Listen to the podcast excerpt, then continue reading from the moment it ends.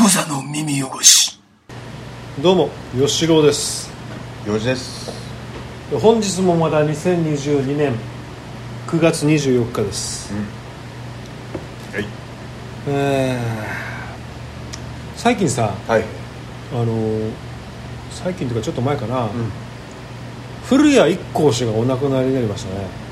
古谷一行は KJ のお旦那え旦那じゃないあそうの旦那じゃないおお父さんお父さんドラゴン足のあそうなんだ亡くなおった父のさん亡くなっ失楽園のねたやっぱ失楽園だうろ、ん金田一耕助が失楽園かだね、は俺はやっぱり金田一耕助ではなく失楽園のイメージが実は多く大きくて失楽園見てたい失楽どどっちだ映画版ドラマ版映画ちょっと俺もえ映画版はあれかドラマ役所広司かな映画は映画は役所ねで役所広司でで多分ドラマ版ドラマがかうんあの古谷一行でと女の人川島直美川島直美ねエロいねめちゃくちゃエロいのエよロいで俺もあのあれ今でも覚えてるんだけどあの、まあ、そのあれ不倫の、えっとドラマでさ、うんドラマっていうかストーリーで、でまあもうお互いどうしようもなくなってもう妻子があるのかなお互い、はい分からないけどもうどうもうでもひか惹かれ合ってさ、もうあまりにももうどうしようもなくなっていろんなしがらみもうドラマがあって、はいドラマっていうかまあ不幸なこともあって、お互い死ぬことにするわけよでその死に方がさセックスしてるわけうんうん絶頂を迎える時でか彼らのさ不幸なのかあの幸いだったかちょっと分からんけど体の相性がめちゃくちゃいいわけようんはいはいでとにかく絶頂だけもう、んこれまで体験したことないぐらいのかけあの要するに愛具合だわけよ、でとととにかくそれであの体の相性バッチリなわけね、でどっちがあの絶頂を迎えるこっちも絶頂を迎える、同時に迎えるってことは多分あのできるって設定なんだぜ、はいこうもうやっぱあまりにもこうお互いが欲して、んうん愛し合って、えー体もう体調体の相性が合いすぎてでお互い絶頂に行くここで行くぞっていう瞬間に生産仮のわけ2人ではい多分あの俺のイメージでどどこだったかなあのえっ、と正常位だったと思うんだけど結構描写も生々しくてさ、うんはい飲んだ後もこう少しあの古谷一行の方は、えー、と腰を浮かしてて、うんででもうもうもう行く行くって感じの時にもうもう白目向いてるわけよ、でそれでグワーってもうもう何なんつうの苦しいでも気持ちいいみたいな、だかはらその、うまくこうなんつうのそういう感じのでガクンって倒れていはい死んだみたいなでその後にあの2人ともあのすっぱだかでこうなんかサイの河原のほとりにいる感じのはい映像でさでそれで2人とも歩いていくようなイメージで俺は覚えてるんだけど、はなんかそれがめちゃくちゃ覚えててさ古谷一行の尻が綺麗だったの古谷一行のねい尻しケツが綺麗だったなみたいなとこあー覚えてるねなんかなんか俺ほらお尻あのすごいよくよくニニキビができてたからさ、めっちゃ綺麗だなと思った思い出とかあったねやっぱねなんかなんだろうあのじ時代感っつうかさ、うんなんか結構し死ぬ系多かったよねあのそうかもドラマもさ高校教師とかさ真珠とかねそうだねねえ結構多かったよね今はダメなんだろうねあダメか高校教師のさ終わりとかなんか良かったよねよかったっていうかまあすごかったよなどうなるんだろうと思ってさ最後さ駅のあ電車のね電車の中でシーンだよね2人であれさだからあのわかる今のさ映画とかでもあるようにエンドロールでさは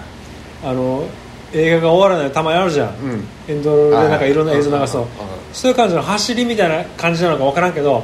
ほらあの高校教師もこう2人でさ逃げるわけよ、あうん電車乗って生徒と先生が、は真田広之と、なんだっけ名前あの子はい桜井だっけ、だかうんまあ、い今でもすごい好きな人なんだけど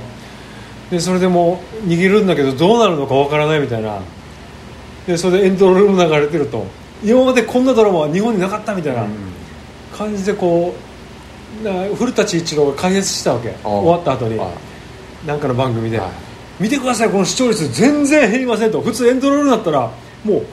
下がるんですよみたいなああでもエンドロールが流れてるの回に回ってますよ全然この視聴率が下がりませんとえなねそれが面白いね古舘一郎一郎がやってたわけ解説して別別の番組でね、へえこれ報報告表紙の最終回終わった後ああで,、ね、でで確かに全然まあ下がらんわけああよ視聴率がなぜかというとやっぱりこのエンドロール流れてるけど、エンディングまでやってないわけあー電車に乗って逃げてぶった切ってねでそれであの逃げてそのままなんかまだ続くような感じでやってるから、はいはいみんな目が離せないわけよ、はいはいはいなるほどしたら最後にさあああいう2人とも死んでるっていう死んでるかどうかわかんないけどなんあいやか手がブラーンとしてる感じででななんか薬瓶みたいなのもゴロンって流れなかったなんかね俺はそういう一の応手の描写であー終わってあなんか死んだんだなみまたいあ、なあれただ寝てるだけだったら俺怒るよマジででもそうかもしんいないやそんなことないじゃんあんなそうもんかもしんないんだよだからそこの想像をさせるまあねエンディングだったんだよいやあれはすごかったいやだからあれもしあもうもう本当に衝撃的でさ広告あんななんかえぐい感じのドラマっていうのは、あれが走りじゃないななでもあの時代ね結構ああいうの多かったんだよね確か多かった野島真司なのかなあれ野島伸二系のね、でもさ、うんあのやっぱねあの時代はね平和だったんですうんなるほどへ平和な時代にはねああいうの流行るんです平和じゃない時代には明るいやつが流行るってこと流行らないあ平和じゃない時代には明るいのが流行る平和な時代には暗いのが流行るあそううそうそうそうそう、あまあそれそれは分かんないけど、ん、流まあまあまあ平和の時代には暗いのが流行るのは間違いない、行るうんいやでもあれもさなんていうかさ、エスパーマミパマミをちょっとバクったと思うんだよね そうわからんちょっとエスパーマミを意識したと思うんだけどあの高校教師ねエスパーマミはあのあれ藤子藤子不二雄 A のテレポーテーションテレポーテーションほら心の翼がテレポーテーション今時をと私だけが私の時をあ未確認って歌だったんだよ、あさあれえいえい英語の辞書を一枚破り紙飛行機先生に命中っていうさなんかさ今でもさ結構いい感じの韻を踏んでる わかんないけど、まあ、そういう歌だったんだよ、まあ、エスパーマミねはエスパーマミはさあの中学生かだったかなわかんないけどあのお父さんが画家でさい、うんお父さんの前で抜いてヌードああなんかちょ書っいとてエるんロですエよロかった系がちょっとねうん高校教師もそうなのよはいはあの主人公の桜えああの子はでもそれでまたあのおい父さん美術教師か美術先生教師誰あ違う先生全然違う 違うえっとねさまだちょちょ嫌だからちょっと調べるね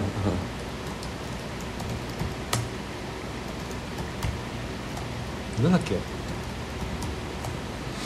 あの子の名前持田真希も出てたよな桜井幸子桜井幸子ね桜井幸子桜井幸子か桜井幸子さす桜井幸子です、えー、ごめん調べたらさヒロイン役には当初当時人気であった水木ありさを予定したうがわあ水木有りさ台本に賛同を得られなかったため桜井幸子に変更されたという水木有りさじゃなくてよかったよよかったね、ううんあーで桜井幸子の僕の方よ感じであれ桜井幸子はあれだよだからそのお父さんのこうお父さんが画家だから、ヌード撮ったんだけあーど、はいでもあのやっぱり性的虐待も受けてるわけよそういう設定だったんだよでもあのかんあの関係性は別にエスパーマミがのお父さんがあのえっ、と性的虐待してたとはとは思わないけどもそういう設定はないかもしれないしあったかもしれないけどちょっと分からんけど、うんうんでもあったとしたら、うんそういうところから現実から逃避するための、エスパーっていう設定を自分で作り出しうて、んどっかにテレポーテーションしたいっていう話だったら怖いねうんこなんか、うんうん、まあでもちょっとちょっとエテレあのエスパーマミが入ってるねエスパーマ俺ミの中でそうでしょはあれは、レスパンはね高校教師2もあったよなそれってさ、俺も全然あれよああのねそうあれなのよあれなんだっけえっ、と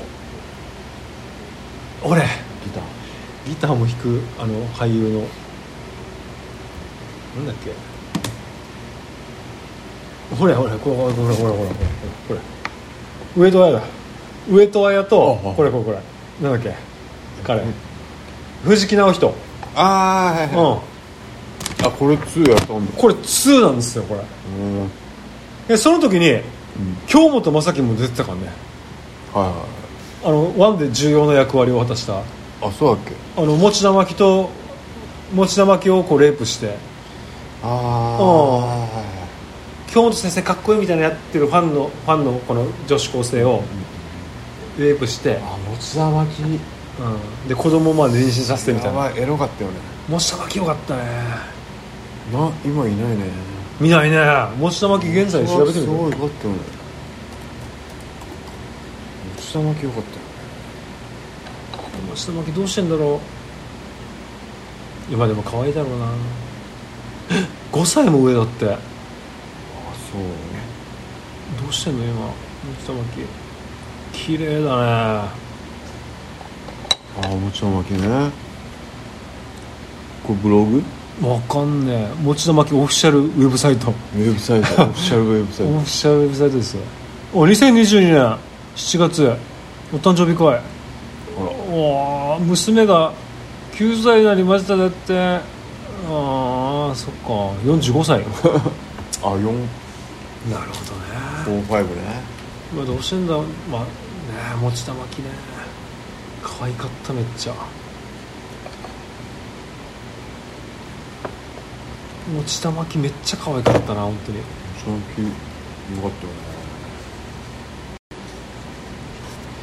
なんかもうすごいあれだよね何、うん、昔のさまったりしすぎじゃないか俺たち人たちがさみんな年上になっちゃったえ最初から年上だからね そうだあそうなのそうだよ年取ったってことかなでもやっぱりこう年取ってもうさん綺麗な人は綺麗じゃん俺も年取ってもかっこよくありたいからさもうこのスカルプ D の日々ですよな何それスカルプ D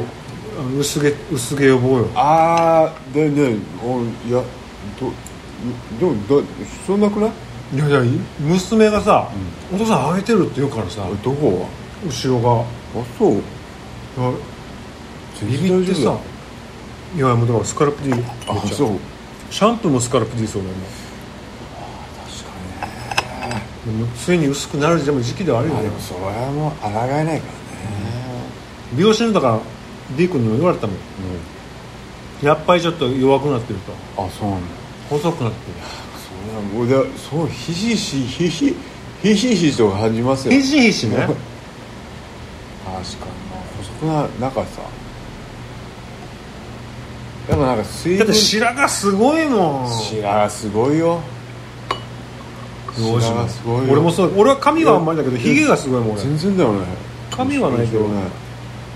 ひげだよひさ白髪やばくてげもみあげの白髪もすごいもんねよじゃもうそうななんだよもうなんかねすごいよやばいでもさもどうするよこうだからもうそのさ白髪にもうえエロさをされどうにかね感じさせるさ枯れた 枯れせんってのがらしいよ枯れせんってのがらしいから女性でそもういうさもう雰囲気を醸しだ醸し出さなきゃダメだよねだここででもね諦めちゃダメだと思うんですよそうだよ俺はさもう年は絶対取るじゃんロックですよそうそこでさ諦めちゃダメだと思うんだよそうだよここで「えだから何?」っていうもう矢沢ですよ永吉ね A ちゃんの A フちゃんでィーリングでやった方がいいですそうだねよ 諦めちゃダメですよさっき台風なのにえライブやったってめっちゃ怒られたけいどいんだよじゃあそれが A ちゃん だよそうなんだ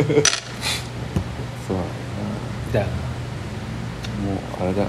雄三加山雄三氏ももう引退するっつってねあらあらだいぶ年上だけどね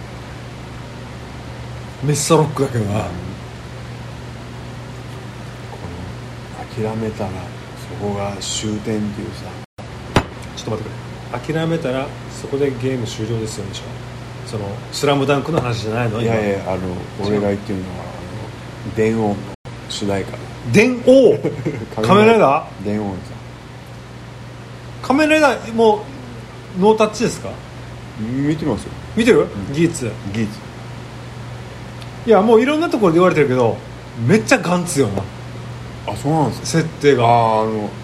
異世界っていうかこのの設定された呼ばれてうんバトルワイヤルねその呼ばれてどっかの空間に行って敵と戦って武器が手に入って、あガンでガン死んだら蘇れないけど、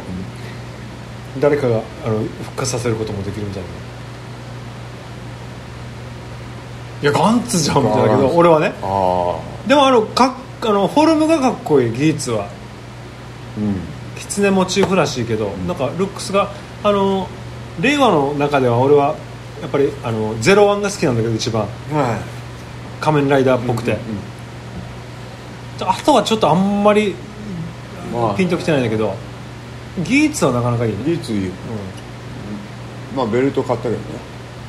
勝ったのたよはいやそりゃ買うよブインブインできるのあれブインブインできるあいいななるグヤンってこう一回転もほどね息子より息子む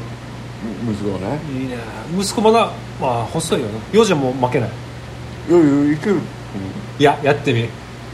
けると思う俺も一番最後の穴で最最最最後のあれでいけると思いける本当かねやってみてよお前それうまだまだ大丈夫あの体重はキープしてる意外とできないからねマジか俺はできたけど まだ仮面ライダーね仮面ライダーででその何非常に話題になっている、うんえっ、となんだっけドンブラザーズは見てないのドンブラザーズはねちょっと見たけど俺も全然見てないんだけどものすごい評判よねあいいと思いいのよういいよね一応なんかねすごい評判いいよあれなんかちょちょっと視点が今までとなんかちょっと変わってたね、うんでも俺も全然見てないから分からないんだけどなんかあの主人公が定まってないから、あそうなの普通レッドうんのやつの軸で進むけど、うん、うんもう初っ端からこのヒヒロヒロインではなくなんか女の子なんですうんよの軸から始まるんですよこのこの目線から始まる、うんうん、な何話かなそれちょっと面白かったし、そうなんかすごい評判よあれそうそうまあでも見ないけどあのね9時から10時まで1時間もうテレビ見てる暇はない 大人になるとねもうマジでさないの俺は仕込みとかしてるから仕事してるからなんかさマジで時間がないよねないないないどう全然ないやばいよね全然ないよ俺マジ何でも見れなくてさでもなんか変な話このなんだろうみんなどうしてんのかな酒飲んでないんだと思うだからそれだと思う多分なんだろうそうだよね俺は酒に重きを置いてるわけまあそうマジでで俺本当だからもうもう一日休もうかなと思ったわけ本当お店あーなんか何にもないわけわかるわすげえわかる何にもないわけよだから俺もさ YouTube やってんじゃん、うんもうほぼなんだろうしまあ仕事はしてるんじゃん仕事してる時間とお酒飲む時間以外はもう全部 YouTube 埋まっちゃってる、だから YouTube の編集とかでね、マジでだからもうインプットができないっていうかさこのだから分かるそう本も読めないしで今まではあのこの会社が家から会社までのうん通勤時間にバスでああでも本読んだり、なあの映画映画見たりさ、うんうんスマホでさ、うんうんやってたんだけどバスでバスで通そ勤うしそたうとそかうまあおだね40分ぐらい時間あるからこの時間になんかやつやってたんだけどそうなんですよ今もう YouTuber もやってるからその時間はもう編集の時間にハマっちゃってうんうんまあまあお家帰ってきて寝るまでの間やればいいっつう話だけどその時間酒飲もむから飲むからね、その時間飲む時間だからバスで飲めばいや、いや、バカでしょ。そんなやつ仕事家じゃ飲まないみたいそんなやつ仕事したらないや 知らんけど別にバカでしあそうょ。発想の転換が必要ですよ4時だからいやいやいやだいやだそれぐらいのそれぐらいの発想の転換が必要ってことわかるはいいやそれやらんよいややらんけどそれぐらいのもう劇はい。的なあ劇的ですそう。そうそうもうあれバスで飲んだら夜、ね、飲まなくてよくねみたいなかにそういうそういうそういう劇的な考え方いやこれさこれ刺激だよでそれで考え なんです多分、うん、これあるよ絶対絶対なんか抜け道があるってそうだよでも極端に考えた方がいいんだよ世の中はそうなのそうやらんけど常識を外して、 そうなんだ。う考ん、やってみるわけあ考えてみるわけえなかったね。そしたらちょっとあそういえばこれも無駄だったなみたいな考えられるいけるそう、うそうん、そうそうなんですよそういうふうに皆さんだ。うん。考えて生きていく、ほらバスで飲んで飲んだって話誰かに言ったら面白いじゃんいやでもバスいでやさできないけ。どできないけどそうじゃ飲んじなゃいダメ人ネタ人ネタよ人ネタバスで飲んでもさ暴れなきゃいいんだよいやいやなんか さ、バスでさあの飲食しちゃダメなんだ。あだからさ俺もびっくりしたんだけど原則ダメなんだよ。ダメなんだけど。びっくりしたやけど水も水飲んだわけ俺あの帰りにさあのあ那覇空港から帰りみ水はいいかないや俺怒られたもん怒られた飲まないでくださいってあそう水はどうすんだよみたいないいと思うけどなんかねやっぱ飲食は匂いはやっぱきついんだよいやでもさまあまあそうなんだろうけど酒なんてさ絶対やっちゃダメだよいや酒飲んでないけど、うん飲んでないんだけどだから帰りにその那覇空港から要するに水はいいと思うよ家もいやいやいや俺注意されたもんそれはよくわかん飲食ダメ飲食ダメなんでしょで俺知らんかったわけよ全然ないない飲んでもいいでしょ水ぐらいいや水はいいよでも遠くから見たら水かどうか分かんないじゃん、うんあそうかだから水筒にビール入れてもいいってことなんじゃんつまりね、つまり、ね つまり水って言えばいいつまりいやでも匂いなんだよね匂いかねだからもうくっせえんだよねあのさでもルールがよやっぱりよなんていうかね着手定規になりすぎっつうかさあなんかよやっぱりこう全員もあほそのルールに従う方もやっぱ俺ちょっと問題があると思うんだけど、うんうんなんかよそのルールに従うことの遊びがないわけよあーのあーなんかね余白がなくてあさここに書かれてないからやっていいって思うやつがバカがいるわけよ、うんいやそうじゃなくて常識の範囲内でここで弁当食べたらダメでしょみたいなうんなんかそのあの意識が欠落してるよね、あの俺らのいる若い人たちってあーはいはいなんかこれ前も話したけどでも俺らもその上の世代からしたら俺らも何か欠落したかもしれないよしてると思うよ、でそれを言われたかもしれないけどでもそんな俺らなりに下のやつら見てたらやっぱりさらに欠落してるものがあるわけよ、えー、と俺らの常識とは違うっていうかうん分かる、でもそうじゃなくてもルールを厳しくこう管理しすぎ、うん若者もそうだけど、はいなんかちょっとあれはよあのややむやむ気がするうな、んそうやむことっていうのは上の世代も俺たちに関して思ったかもしれない、うんそれがどんどん積み重なっても凝縮されて今の俺たちの気持ちになってるかもしれないけどあのよルールを厳格に守らないといけないでもそこに書かれていないルールは破ってもいいっていうこの,、うんあの変な考え方、うんちょっとこれまずいっつうか、まあでも、まあ、もうもうもうどうでもいいけどなもうみんながもうあの通ってきてる道だと思うからもう縄文時代から多分ちょっとよくわからんけどでもまあ仲良くやりたいよね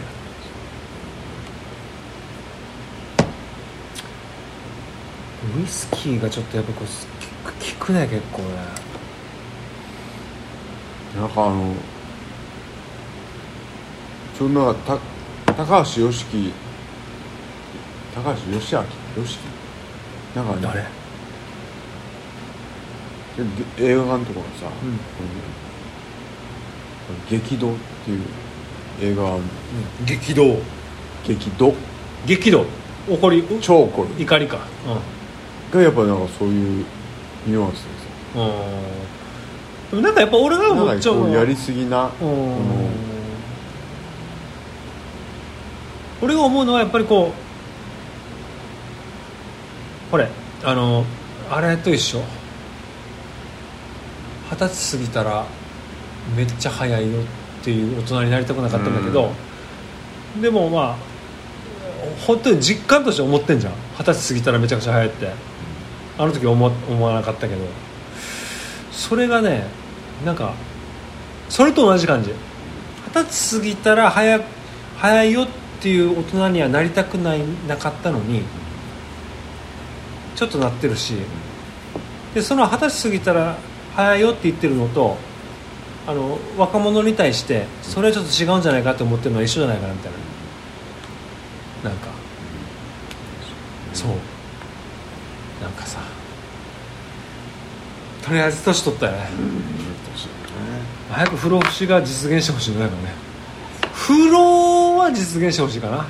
不死はいいかもしれないどうでもいいけど死にたくなるかもしれないからあほら不老はいけてるな一番いいでのでは、うんで、あのもしさ不老不死で不死かもう死ぬことがありませんっうんてなる死ぬことはないけどしあの死ねることはできますあのはい申請してればねあ申請すればして役所にあの基本死なないんだようんいいねでもあの、まあ、役所にさ、まあ、あと30年後にあまあまあもういいかな死死にたいですっうてん申請したら、うんあの30年後にはあのバツッとうん死ねますってなった時うに、んどうすどうすどういうことどういうこるいやだからもとう不老なの不老不老不死 OKOK30 年30年猶予があるんだああの死なない、死なないね、うん、どうするってこと死なないけどあの、まあ、死ぬこともできる金がどうなってるからな金の保証あないね、ないうんじゃあ一応普通に働く普通に働いてあがー今の状態で、うんあのだったら普通の生活を送るんだろうな 多分生きるための、うん、でも逆にそれが不老でさ例えば不老っていうのは戻れてんの1820ぐらいに戻れてんのえっとねあの50でマックスで俺がさフローではないもう50でマックス何年いくつ年も選べんの例えだかばら50で止まるいや違う違う、えっと今からスタートするときに、見た目の年齢よ肉体年齢よ顔ももう戻 れ戻れないもうもうもう 50, 50前で死にたければ死にした ら死ね死ねる違う違う違うだからこのじゃあす申請申請制のし、う死ぬ制度が始まりましたと、はいその時に俺何歳なのそれはもうその時の年代なのあのもう50前じゃんああじゃあこれからそう未来の話のようじゃんそうで時そ期のが迫っじてゃある50代の時にこのあの制度が始まりました、うんその時俺はここから不老になるけどあの若くはなれないんだなれないなれないあ若くなれた時にそこから30年死ぬんじゃないんだじゃないえ見た目はこの50歳ねそうそうなるほどそれでだいぶ変わってくると思うなだったら50で50でしょそう5050 30年って言ったら80歳だからさ、えー普通に生きれそうじゃんそれはいけるうん余裕できるでさんでもだからもっと後じゃない、ね、要するに100超えた年齢をを生きたくない要するにあれ50だとするよ、あとあと100年生きれるっていう制度にしてほしいな、えー健康で、うん50の状態で、健康であと100年健康っていうかまあ、うんそうだな50歳の見た目、えー、としかも健康状態は良い、これで100年生きれるようにしてほしいな俺はそれは、その制度で考えるのであれば、えっ、とやっぱ普通に働くだろうな、ただ単純にそれっていうのは稼がないといけないわけじゃん普通に、100年生きないといけないわけじゃんあとは、そう考えたらただあの仕事する期間が伸びるだけだな多分そうじゃなくてこの制度を活用して活用する方には、えー、と公的資金が与えられて、これの心配がなくなりますってなったら、またさらに変わるでしょう100年寿命が伸びても100年働くだけだと思うよでもそれが喜びかもしれないしもしかしたらそう喜びなもしかしたら新しいテクノロジーを見ることもできるしそこは俺は見たいしね、 そらなんだかもうさそう考えるとさ、何のために生きてるかよく分かんなくなってそれはもういつだってそうよ、きて生きたいために生きるのか、死にたいために生きるのかってさでもさやっぱりこう死ぬための死ぬまでの暇つぶしであることは間違いないよな仕事も何もだからそれもはもう死ぬために生きてるじそうだね、うん死ぬのは確定してるから、ゃん、そのための知るのは絶対に避けられないからその間どうどう生きるかししかないじゃんでその中でだ大体苦しくない楽しく過ごしたじゃんできるだけうそれだけよな正ん直うん、となるとすげえ人生ってさ意味わかんないよいやわかんないだねかな何がいいのってことにならないらそれはだからもしかしたらこここれがしここが修行の場かもしれないじゃんだからそうなると、めっちゃムカつくよねいやわかんない俺次は俺はさひょっとしてこのこの地球このさ人間としてさ生まれてさそういう意識あるじゃんこれ修行ですようんっていう仏教的なノリでうんうんなると俺ムカつくんだよねほうほうはっつってなんなんで俺修行されてんのって俺は思っちゃうでも例えばこの修行を終えた時に、こんなんわからないよ、終えた時にでこれがこの感覚をムカつくないこれこの修行を終えたらあの極楽浄土になりますこあのいいいいことになりますよっていうことがムカつくわで俺が今言ってるのはこの修行が終え修行終わったって死ぬじゃんで「お疲れ様でしたと」ねどうでしたって聞いた時に4時は「いやー結構きつかったっすけどね」ってもう心持ちだけそういう今今の心持ちじゃないわけよ、このゲームをプレイしたわけだから、その時にどんだけ頑張りましたかっていうことをただ聞かれてるだけでこのゲームを、マリオカートどうだったぐらいの、け、うん、言われてるだけでそのムカつくっていうのはないわけよ意味わかるうんあの、えー自分はそれをプレイしてたからその前その生まれる前に、幼児が幼児として生まれる前に多分このプレイゲームをプレイしたんだよ、プレイしてじゃあ終わったじゃん、終わった時にもプレイした時の自分と終わった後の自分の自我もあるし、プレイしてた時の自分の自我もあるわけ、その時やっぱり自分も理不尽に感じてたけど、まあ、最後うまくいきましたねとか、そういう感想になるそういうただの感想、になる世界じゃないからみたいなここは、シミュレーションゲーム世界っていうのは、そういうことだけよつまり、だからそこがすげえムカつくでもムカつかないわけ終わったら感じなんだよね終わったらムカつかないわけよじゃあ多分ムカつく終わった後にないやい俺やもそその感覚はムカつくんだよだからでそのそれをいいとしてあのやってるこのだからプレイヤーがいるってことはそれをよし開発開発者がいるってことでしょだあからー俺はプレイヤーとしてでこの世界に立っててプレイヤーを作ってる開発者がいるわけ、うん開発者の意図がムカつくっていうかあこーいやのこの感じをやるやらせるなんなんでそうするのあっていうでもいろんなアバターの中で多分幼児が選んだかもしれないけどこれを今日プレイしてみようみたいなもしかしたらね分かんないよこれって何も分からないわけよ何もわかんないよねであのこの世界の意味を見出すとしたらもうそういうところにしかなんか意味を見出せないっていうかこの世には意味はないわけよ正い直や意味ないあの楽しく過ごすできるだけ楽しく過ごす以外のあの俺意義はないと思うわけあの自分できるだけ幸せに過ごす以外の意義がないと思うわけこの世界には、えっとそれが、まあ、一応素晴らしいことなんだけどこの世界を今俺が生きてる俺たちが生きてる世界というのは自分がどんだけ幸せだったなって思って、えー追われるかっていうしことしか意義がないと思うわけ、うん本当にだからそれ考えたら理不尽じゃん他の人物ってうん俺から見たら幼児なんかもさあのただのプレイヤーあの俺から見たらただのキャラクターかもしうれんないじゃん、モモブってことねモブ、うんでも本当にその可能性があるんじゃないかなと思ってるわけ俺はあると思う幼児も今自分の意思で喋ってるかもしれないけどと思ってるかもしれないけあど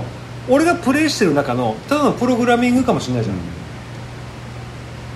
つまりこのゲームこの世界っていうのはただ俺を満足させるだけのゲームかもしれない、うんで俺は多分自殺しないわけ、なぜならそういうゲームじゃないわけよ、俺があつまり俺は幸せに生きれるかもしれない、うんなぜなら俺が幸せを感じるためのゲームかもしれないから逆に言えば幼児もそうかもしれない幼児から見たら俺もモブじゃん幼児がそのでもゲームをプレイした俺はそんなんだったら別にあの生きてなくてもいいじゃんっていう感覚もやっぱあるよね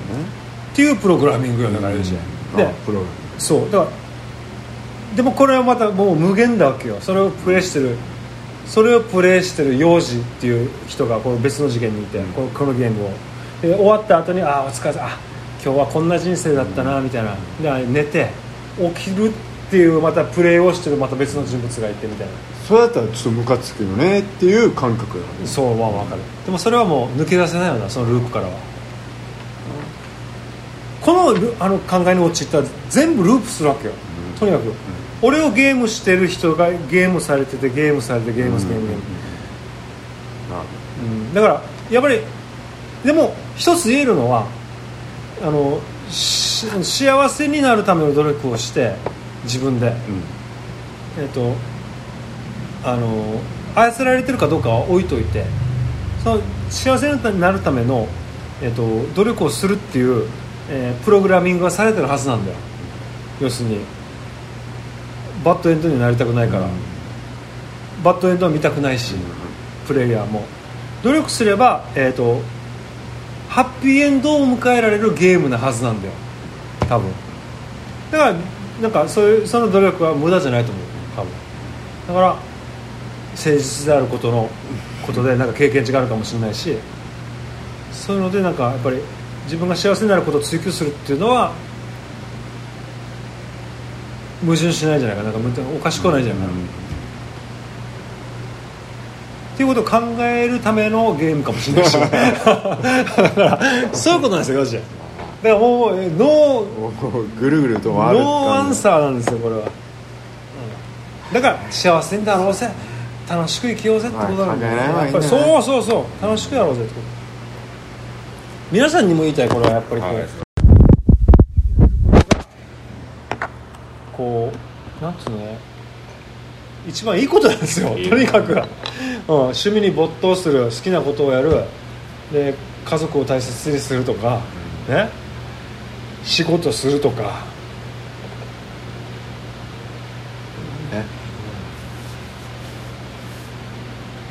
そうだからシミュレーションゲームの世界にいるっていうふうに考えた方が変な宗教に引っかからんかもしれない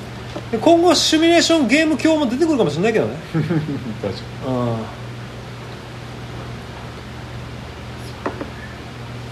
まあ世の中そういうことですよ、まあはいそうだね気楽にってことだねそう OK 楽に行こうぜってことですよ、楽に行こうんタイトル「楽に行こうぜ」にするよじこれそうだねかっこよくない、気楽に行こうぜだね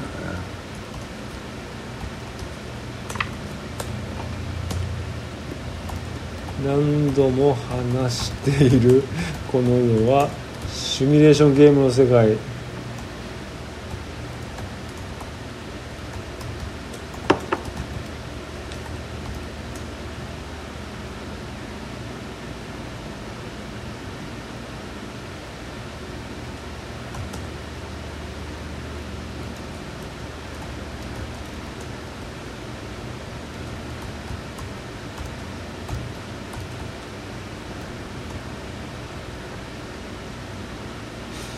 うん、じ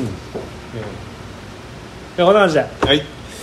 じゃあ10月29日、えー米八そばで会談会ボリューム2、2022年の10月29日はいありますので、えーもうもしかしたらその時これをアップしてる頃には皆さんもう売り切れてるかもしれませんが、ぜひよろしくお願いしますはいで画家幼児の日常はい YouTube もよろしくお願いしまおす願いします以上ねうんあとはないまあ大丈夫ですよしじゃあまたいずれははい今いクザの耳汚し